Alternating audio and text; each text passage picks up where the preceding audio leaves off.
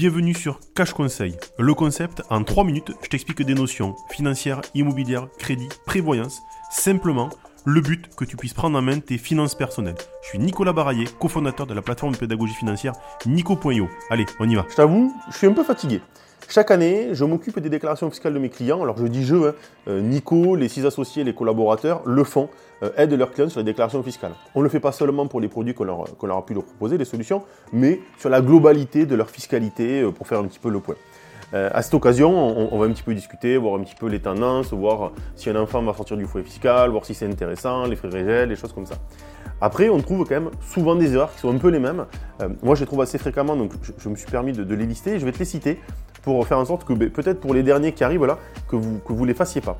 Le premier, c'est de ne pas rattacher son enfant qui est devenu majeur. Au 18 ans, l'enfant est plus automatiquement compté à charge, donc il faut, être vigilant là-dessus et le remettre. On peut perdre un pourcentage de part fiscale, euh, ce qui peut être important.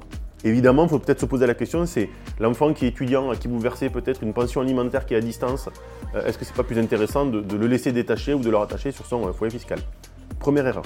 Deuxième erreur, c'est l'oubli de l'abattement sur les salaires étudiants. Votre enfant est motivé, euh, il est à distance, il veut participer aux frais euh, du loyer, de bouche, euh, peut-être aussi un petit peu sortir et se faire plaisir. Il a trouvé un job, c'est vraiment cool. il y a un abattement qui est de 4 936 euros, puisque votre enfant a moins de 25 ans, il est attaché à votre foyer fiscal et c'est un job d'étudiant. sauf que lui, il ne le sait pas, vous, il faut que vous le cochiez dans, euh, dans les déclarations de revenus, donc c'est en première page. Donc soyez vigilant là-dessus. L'employeur, quand il télétransfère le salaire, il ne peut pas dire que c'est un étudiant ou pas. Donc là, il faut être vigilant. Euh, et dans le cas d'apprentissage ou de stage rémunéré, on monte jusqu'à 19 744 euros. Troisième erreur, c'est ne pas mentionner le niveau d'études des enfants. Il y a une réduction d'impôt pour ça, et cette réduction d'impôt, en fait, elle dépend du niveau d'études. Collège, licence enseignement supérieur, tout ce qu'il faut, c'est mettre le nombre d'enfants qui est à ce niveau d'études euh, par rapport à l'année dernière. Quatrième erreur qu'on voit assez fréquemment, c'est les gens qui se trompent de case pour la déclaration sur les dons. Alors, quand vous faites un don, vous avez droit à une, réduction d'impôt, et cette réduction d'impôt, c'est un pourcentage du montant que vous allez donner. 75%, 66%, mais si vous trompez de case, la différence est de 9%. C'est pas énorme, c'est quand même important par rapport au que vous pouvez faire, donc souvent je vois cette erreur.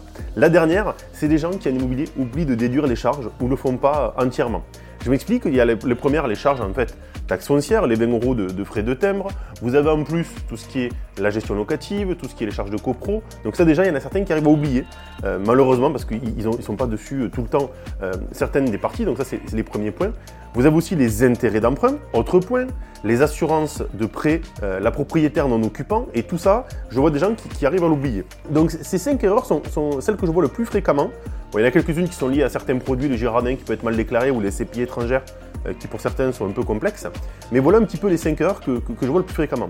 Après, on, a toujours une capacité de revenir un petit peu en arrière. Alors pas sur 10 ans, mais sur 3 ans, ça se fait assez facilement. Et je propose aux clients qu'on fait des erreurs sur l'année dernière ou l'année d'avant, ou encore l'année d'avant, de faire un petit courrier aux services fiscaux pour essayer de, pouvoir récupérer un petit peu. Donc ça se fait. J'ai des clients qui récupèrent un peu d'argent, mais voilà un petit peu les, les 5 heures que j'ai pu euh, voir le plus fréquemment. L'enfant qui est devenu majeur qui est plus rattaché, l'oubli de l'abattement sur les salaires étudiants, ne pas mentionner les études des enfants, se tromper sur la case des dons et l'oubli de charges d'études en immobilier. J'ai essayé de te synthétiser un petit peu très rapidement les 5 heures que j'ai pu voir. J'espère que tu n'en auras pas fait toi cette année. En tout cas, n'hésite pas, je suis à ta disposition. Il reste quelques jours au jour cette année et l'année prochaine, je l'espère tu feras appel à nous. Donc n'oublie pas, abonne-toi, like et partage.